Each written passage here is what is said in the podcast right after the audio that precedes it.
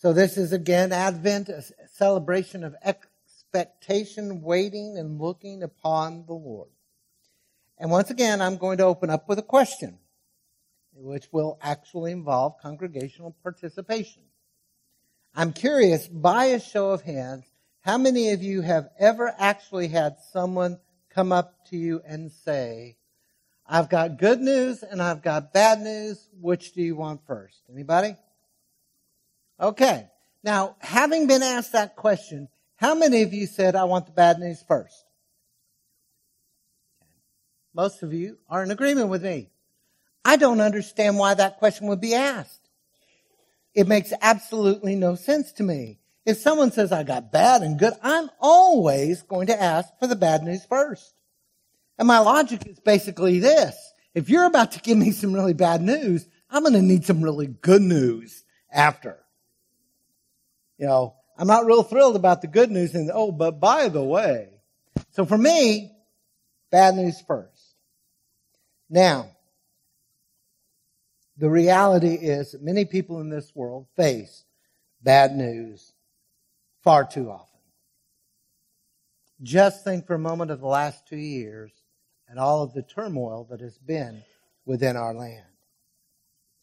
I've told you in the past, there have been times I have chosen to, to have a type of fasting.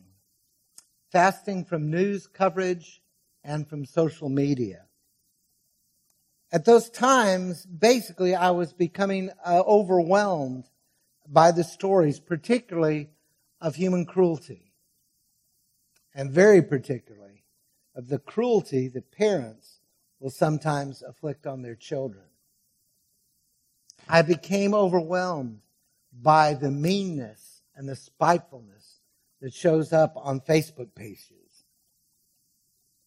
And having become overwhelmed, I decided I need a break. And I pulled away. Now, eventually, when those times come, there comes a time when I break the fast.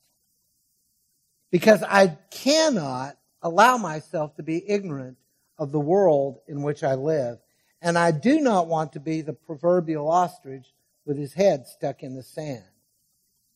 And so I will start looking at news and even go into social media occasionally. And those of you who look at my Facebook page know that is very occasionally. The thing is, I have to wean myself. I can't jump from a time of silence and reflection before my Lord about the way the world is and jump into one more story of absolute cruelty overnight. I can't just jump into the deep water of inhumanity. But today I want us to look at this from a little bit different perspective for just a moment. I want us to pretend that we are people of Judah. On our calendar, it's somewhere around 596 BC. And there's been a prophet that's been showing up in Jerusalem all the time. And his message is always about judgment. A message of judgment almost day in and day out. Now, it's not that we're taking him very seriously. Most of us are dismissing what he has to say because there are a lot of other prophets that are telling us, don't listen to Jeremiah. Good times are coming. God's really going to bless this nation. And so we've chosen to ignore him. But now, news has gotten out. Babylon has come and taken King Jehoiakim and several other leading officials and whisked them away from Babylon. And bit by bit, over time, more and more of our people are being taken to Babylon. They're the best and the brightest. The ones that have the most to offer our culture are being whisked away and for the first time in all the time Jeremiah has been plaguing us, we begin to wonder, is he right? For the first time, the idea of judgment is starting to scare us. Because we're seeing it might actually happen. And then all of a sudden, Jeremiah shows up again. And I don't know about you, but I don't want to hear one more word of judgment. But when Jeremiah spoke, it's not what we expected. And what Jeremiah spoke to a people after so many messages of judgment is found in Jeremiah 33, verses 14 through 16. I will be reading from the New American Standard today, and we'll share with you the reasons why. But I'm going to ask you to stand as we look at the Word of God together and open your hearts to what God had to say through His prophet. Behold, days are coming, declares the Lord, when I will fulfill the good word which I have spoken concerning the house of Israel and the house of Judah. In those days and at that time, I will make a righteous branch of David sprout, and he will execute justice and righteousness on the earth. In those days, Judah will be saved and Jerusalem will live in safety. And this is the name by which it will be called. The Lord is our righteousness. God bless the reading of his word and you may be seated. It's important that you know in the context of Jeremiah, our passage falls in the middle of what are known as oracles of judgment. And particularly in chapters 1 through 25, pretty much all Jeremiah says, other than his call, is judgment, judgment, judgment. And it will follow the passages that we will the passage we're looking at today. Uh, over and over again, Jeremiah is a passage of gloom. And it is true. People were not taking him seriously. But now, with Babylon knocking on the door and actually taking the king away, Judah can't ignore the words. Now, judgment seems real and the people are crushed. And then Jeremiah does something completely and totally unexpected. Chapters 30 through 33 of Jeremiah have been known at least as far back as the Protestant reformer Martin Luther as the little book of comfort. Sandwiched in between passages that say judgment is coming, all of a sudden hope is given. Nobody would have ever expected Jeremiah to be a prophet of hope. In fact, he is known through the centuries as the weeping prophet because so often it was about judgment. These chapters break the cycle of judgment oracles for just a moment. And this morning's text actually is part of the climactic verses of the little book of comfort. And in this passage, God gave his people a promise of restoration. And when God gave them that promise of restoration, folks, they understood and would come to understand even more during the full-fledged captivity. This was a promise to cherish. This would be what would hold, help the people during their time of exile in Babylon to understand God was with them. Now, today our world seems to be racing toward judgment. It's getting to the place now, almost every other week, somebody asks me, Danny, is the end near? Is judgment actually coming? Is this the end of the world? And very often they'll point to specific events that are happening. Surely this must be it. And I will, I will tell them as I tell you now, I don't know when the end is coming. I believe it will be in my lifetime, but so has every generation of Christian since the promise was given. What I do know is the Word of God calls us to be ready. So I don't know if it's happening, but what I do know is that we desperately need a word of promise from God today, don't we? The world is overwhelming. The world is frightening. And we need to know that God is on his throne and he reigns. So we're going to take a look at this promise that God gave Israel and Judah. And we're going to look at elements of that promise that on this Sunday Advent of peace, we need to firmly hold on to. And the very first is similar to something I told you last week. I got to mention the ladies class for just a minute because ever since I've been here from time to time, a member of the ladies class will come up and ask me, are you using the Sunday school literature to pick out what you're going to preach? And I say, no, I've got what I'm going to preach way out in advance, the, the plans as God has led me. And then they said, but it, it sounded just like today's Sunday school lesson. And my response is sometimes God has a way of trying to get our attention. Have you ever noticed that? The message you need doesn't just show up in one place. You keep hearing it. And that's kind of like, okay, are you paying attention? So I'm going to share with you something similar to what I said last week, and I need you to hold on and listen. The first element of the promise here, the one that should give us hope forever and ever, God keeps his word.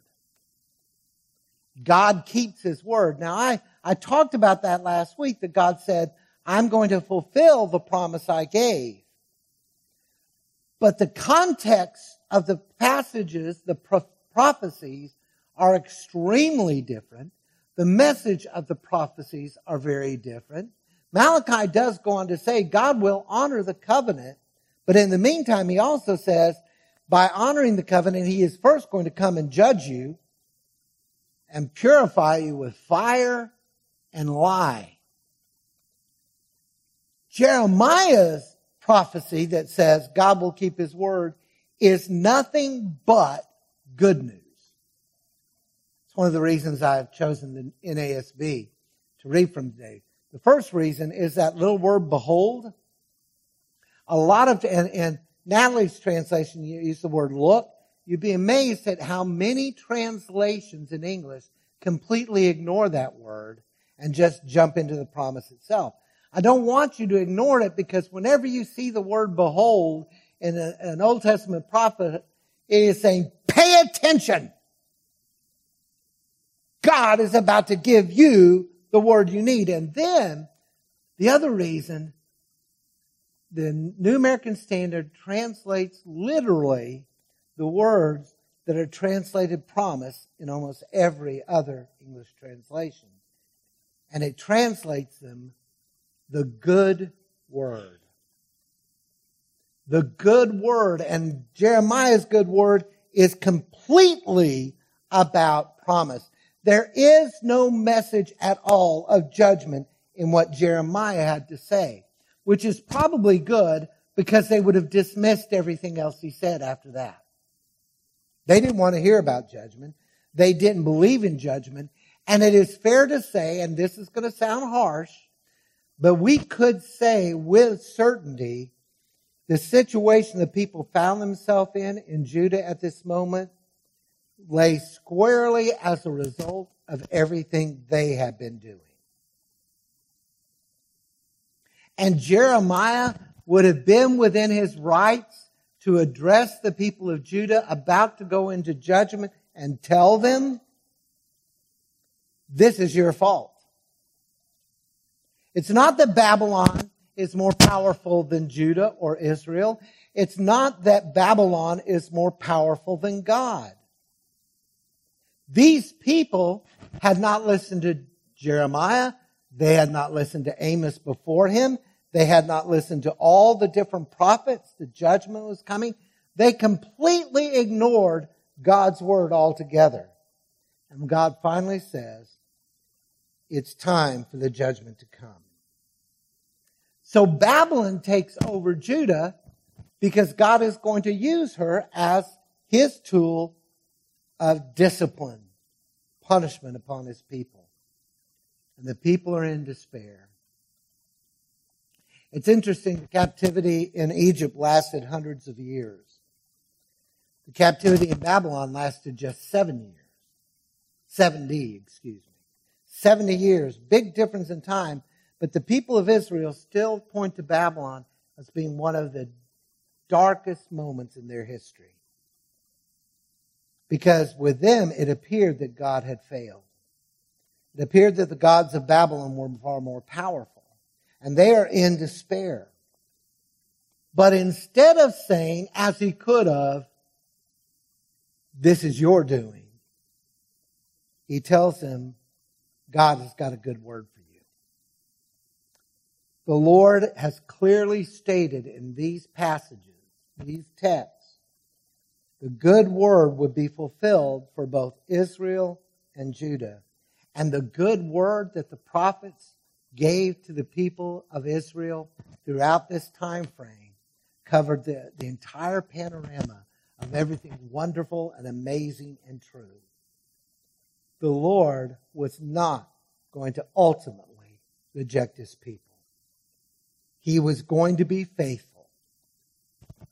They may have failed the covenant. He would not. Now, honestly speaking, I've talked to you about my fasting from those things that are overwhelming. The reality, when we know the Lord let his people know that he has not forsaken the covenant, he's let them understand that. I am with you. I will not forsake you. I will restore you. The reality is we need such a word, don't we? God would not forsake the covenant he made with Israel. He would not forsake the covenant that goes all the way back to Abraham and every major covenant given. And Jeremiah talks in his, his book about a new covenant that will one day come. God will not forsake his people. And we need to understand that simply because there are times it is hard to see God at work. At times it's hard to see that God is moving. We are surrounded by evil on every hand. And there are people who are in utter despair over what's happening. They don't see a way out. All they can see is absolute disillusion of America as we know it, of the world as whole. There's no way to fix this. Reinhold Niebuhr was an American theologian, uh, very prominent about mid 20th century. He wrote an incredible book on Christ and culture that talks about how Christians should deal with the culture in which they live. But he talked about despair. And he said something incredibly profound for me. He, he associated despair with our failed attempts to find security for ourselves. Again, out of interest, and I know this answer, but if you were a child of the Cold War, would you raise your hand?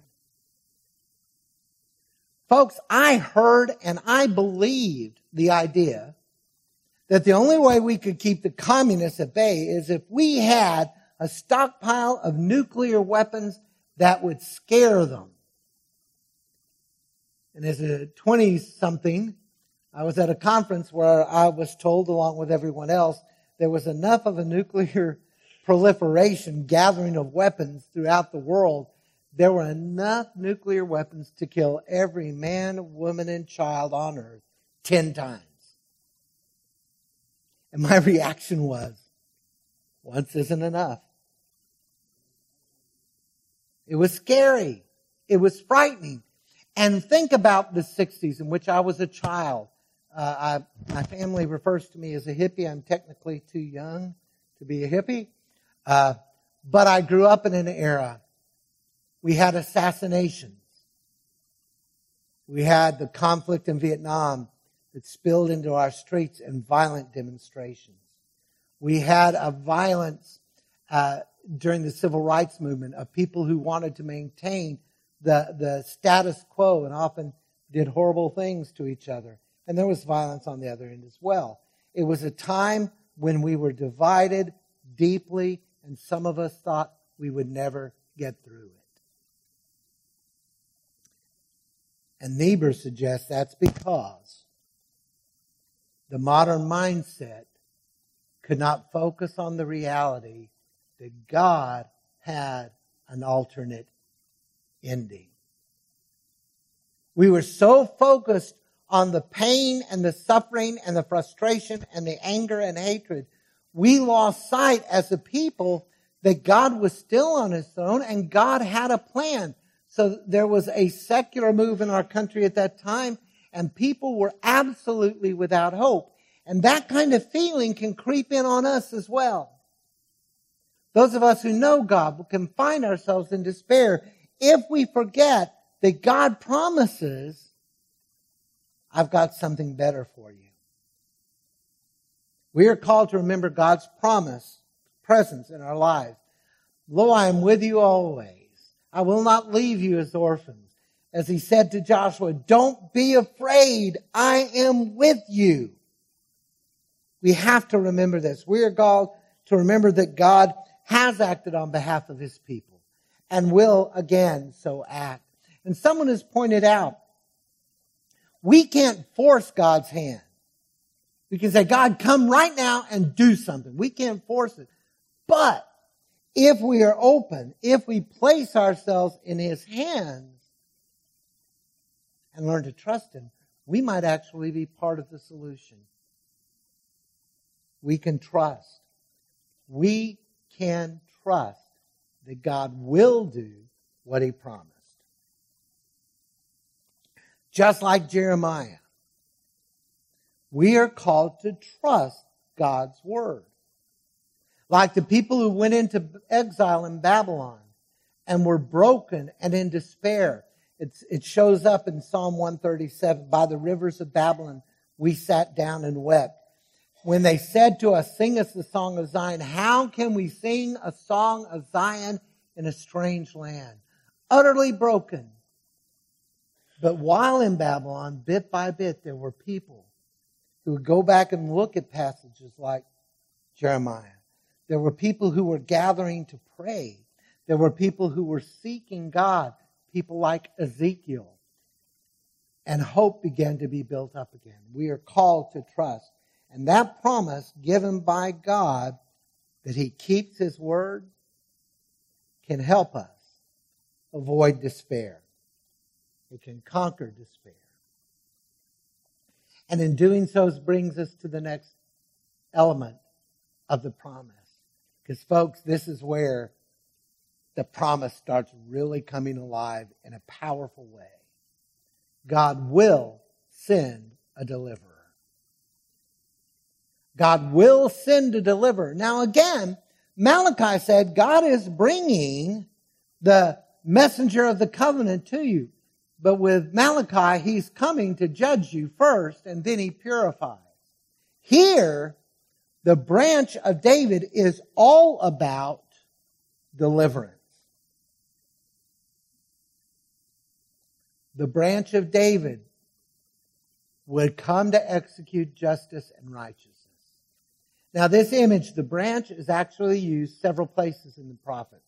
It's used in Isaiah chapter 4 and chapter 11. It comes up earlier in Jeremiah in chapter 23. It's found in Zechariah, the third chapter. And all of these things is a common metaphor. And what it is basically saying, God was going to raise up a righteous descendant of David who would bring salvation to Judah, who would rule with a wisdom and a grace and righteousness empowered by the very Spirit of God. And the branches prophecies all of those that prophesy the branch are saying there is going to come one day a king. But the reality is no normal Davidic king ever fulfilled this promise. There never came such a king. After the Babylonian exile, the people went back to Judah. After that, the people of God never had a king again from David's lineage or any other line. And the exiles, there's no evidence that they even tried to install a king, that they actually thought we can raise up a king who will lead us. And you may say, now wait a minute, Danny. I know my Bible. In the New Testament, there are kings of the Jews. Well, the problem is, folks, Herod and his descendants were not even Jewish. They were Idumean, which are the descendants of the land of Edom, one of Israel's worst enemies. Edom shows up in that beautiful Psalm 137, the lament, the pain about being in exile, in one of the most horrific sounding verses ever.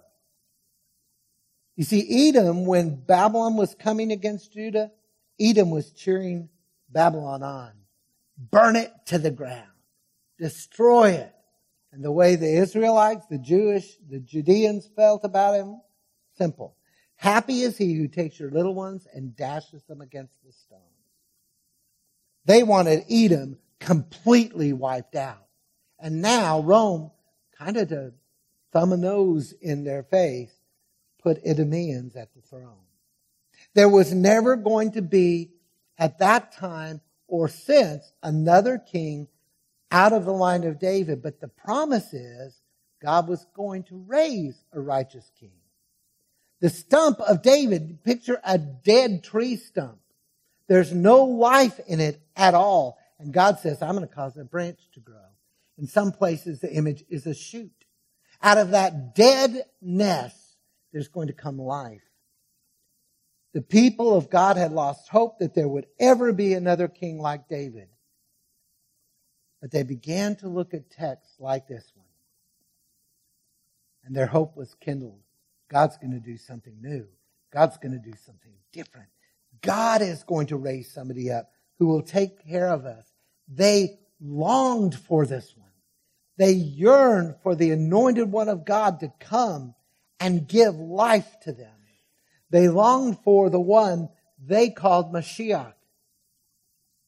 In our English transliteration, they were longing for Messiah. The anointed one of God who would come and set them free. And this is one passage that gave them that hope.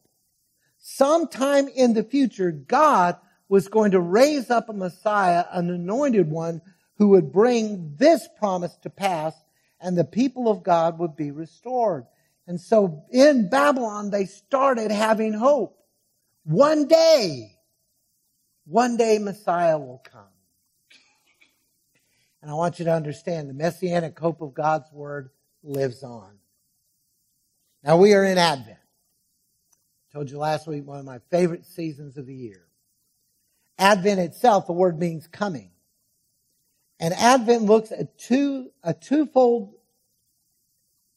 understanding of the promise of Messiah who comes. His first coming, we will be celebrating in a few weeks. The birth of a child that would grow up and live a perfect life and ultimately give himself as the perfect sacrifice. Born into a poor family, God, very God, took upon himself the form of flesh. And we know they were poor because when they dedicated Jesus at the temple, they offered turtle doves as a sacrifice. A provision of the, of the law that would allow a poor person to do the sacrificial dedication. And I know you may be thinking, but Joseph was a carpenter. Carpenters make good work. Yeah, if you're in 2020 and you're building a beautiful set for someone's dishes, you can get a lot of money. Carpenter in Jesus' day basically meant a day laborer who would make enough money to keep his family alive one day at a time. And he came. And he was born.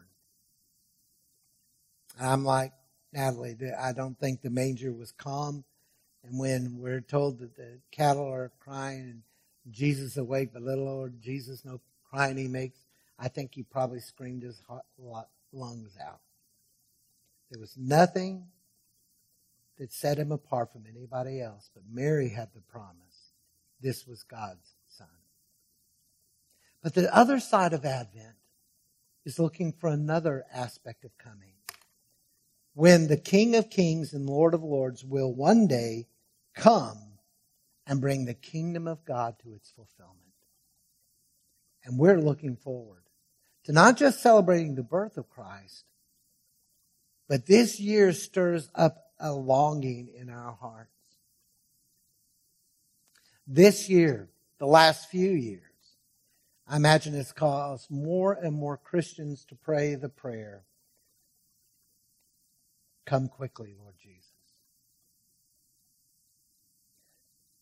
Gary Charles shares the words from a Lutheran pastor that were shared with him.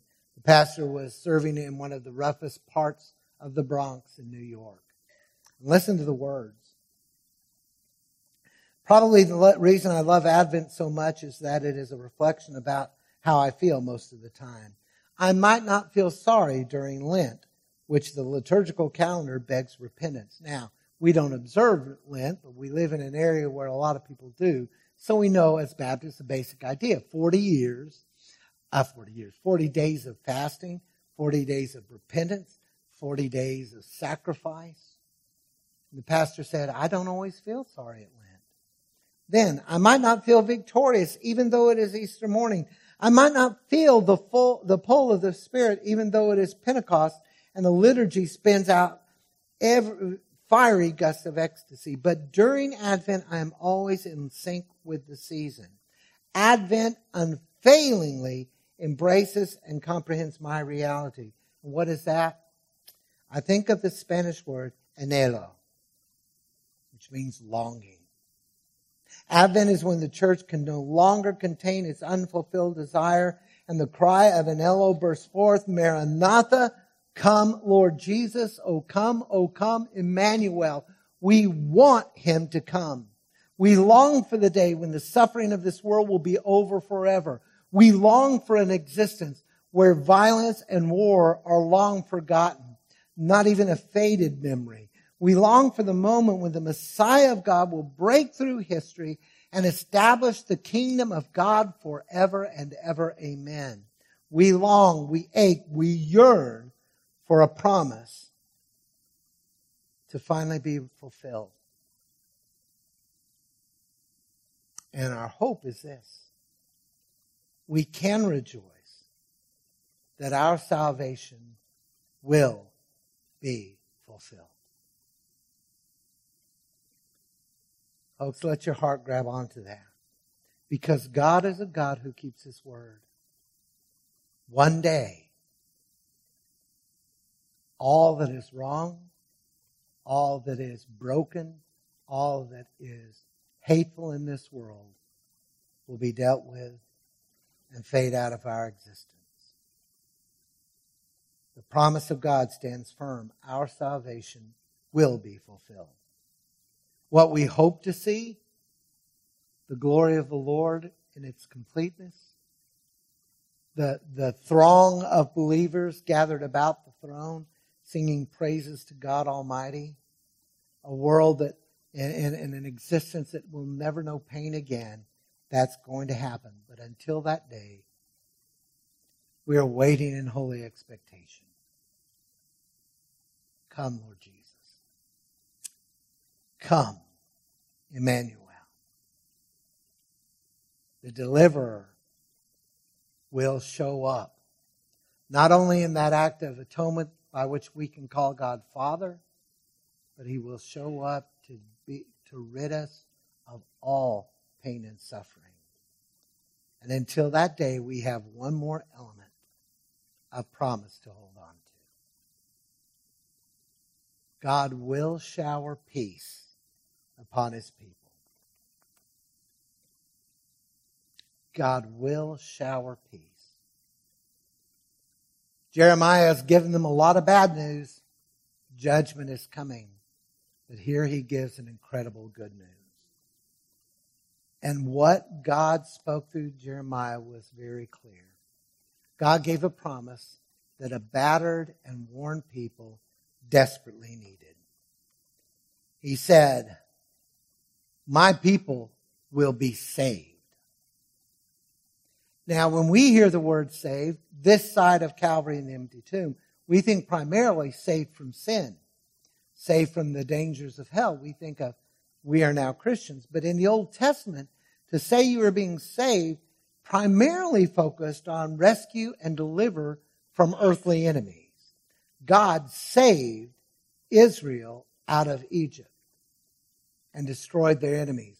God saved Judah when Syria was on the march from a threat of Syria.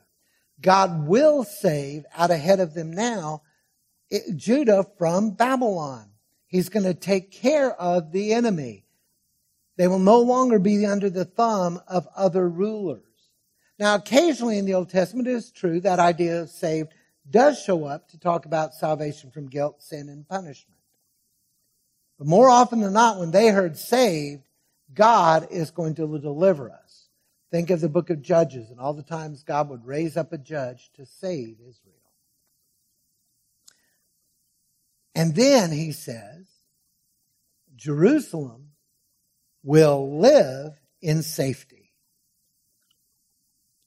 Natalie read from a translation that said they will live securely.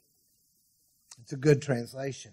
The basic idea is they will be they will be experiencing well-being and, and they will experience safety and security because they have someone in whom they can confide, someone in whom they can place their confidence. The Lord God Almighty would save them. So they finally came to the place of understanding that at some time God would help hold them within his grasp. He wasn't going to let them go. They did not have to live in fear. And as that messianic hope grew, the people of God looked constantly for the day Messiah would show up. There's a passage of scripture that I share a lot with people who are hurting. I shared it with people who are in the hospital, who are on the last legs of life. They're, barring a miracle, they're very soon going to go on to be with the Lord. I've shared it with families at funerals when their loved one has died. And I share part of that passage with you now. Psalm 46. God is our refuge and strength, a very help in trouble. Therefore we will not fear, though the earth shakes and the mountains slip into the heart of the sea, though its waters roar and foam, though the mountains quake at its swelling pride, stop striving and know that I am God. I will be exalted among the nations. I will be exalted on the earth. The Lord of armies is with us. The God of Jacob is our stronghold. And this was the hope and promise of Judah as it goes into, into captivity. All of the people of God. The day was coming when God's people would finally and fully know peace. And this is where the promise has such life for us if we'll just pay attention the peace of God has begun to be known. We can experience at some level the peace of God right here, right now, in the midst of our struggle, in the midst of our pain. It is a peace that comes because Jesus died on a cross and was raised from the dead for our salvation. We have peace with God. The Bible says before we came to know God, we were at war with Him. But Christ has come and has built a bridge of reconciliation by which we can call God Father. Peace with God that will make us whole. Stormie and Michael Omartian wrote decades ago a beautiful song done by the Imperials with Jim Murray in the lead that talks about what Christ has done for us. Pieces, pieces so many pieces of, to my life, scattered all around, and some of them are gone. And I know that I can't ever put them back together again. Pieces, pieces, so many pieces to my life. A puzzle left unfinished, jumbled and unformed. Who can really ever fit it all together again? In a vision like a daydream, that filters through your mind. I saw Jesus coming closer, holding all my hopes combined. He spoke with great compassion as he put one hand on me, and in the other hand he held what I could never see. He said, Pieces, pieces. I've got all the pieces of your life. In my hands, I hold the pieces of every single day. I can put them all together so they'll never fall away. I can put them all together, and there will never be another one who can. He takes the brokenness of our lives, the pain and struggle, the frustration, the despair, and because of his love and his great sacrifice, he can put us into wholeness. We can know a peace that comes from God that surpasses our wildest dreams. And with that available peace, we can face a world of turmoil. We can stand strong in the midst of pain. And we can have hope. In a situation that appears hopeless, as we ask God to rain his peace down into our hearts and into our lives. And remember, we are affirming that God keeps his word.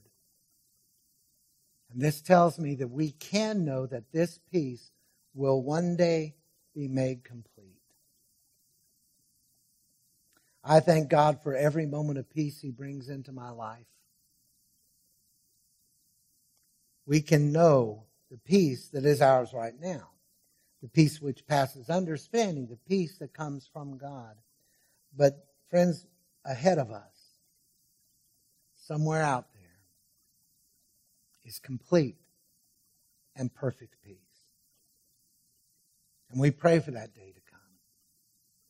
We rejoice that there will come a time when all we will ever know again is peace of God. And That promise of God will be fulfilled. Looking forward to that day will help us to stand firm in this day.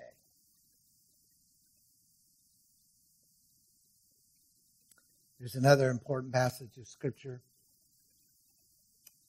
that I frequently use when I'm conducting a, a, funeral of someone who has a strong testimony of faith.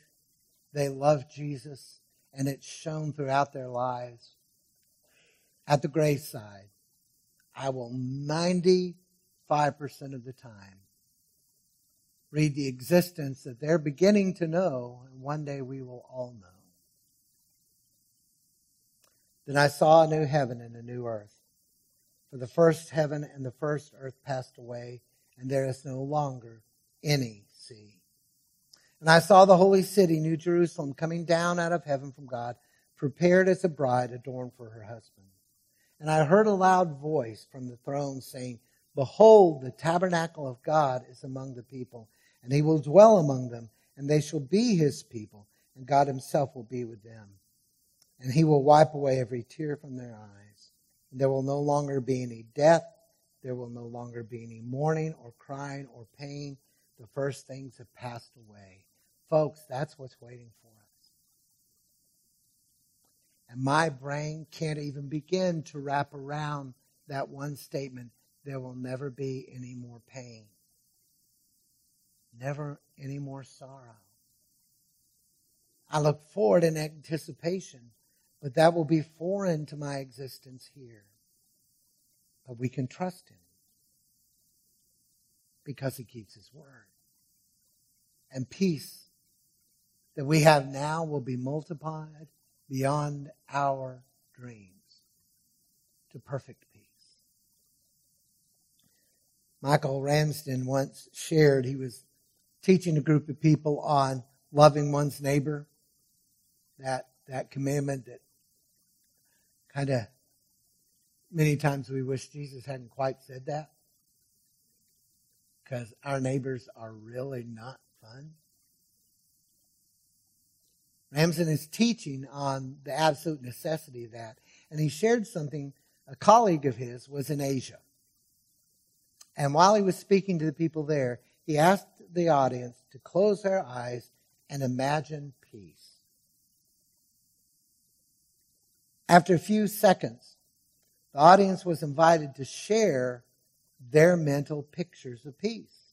And one by one they came. One person described a field with flowers and beautiful trees. Another person spoke of snow capped mountains and an incredible alpine landscape.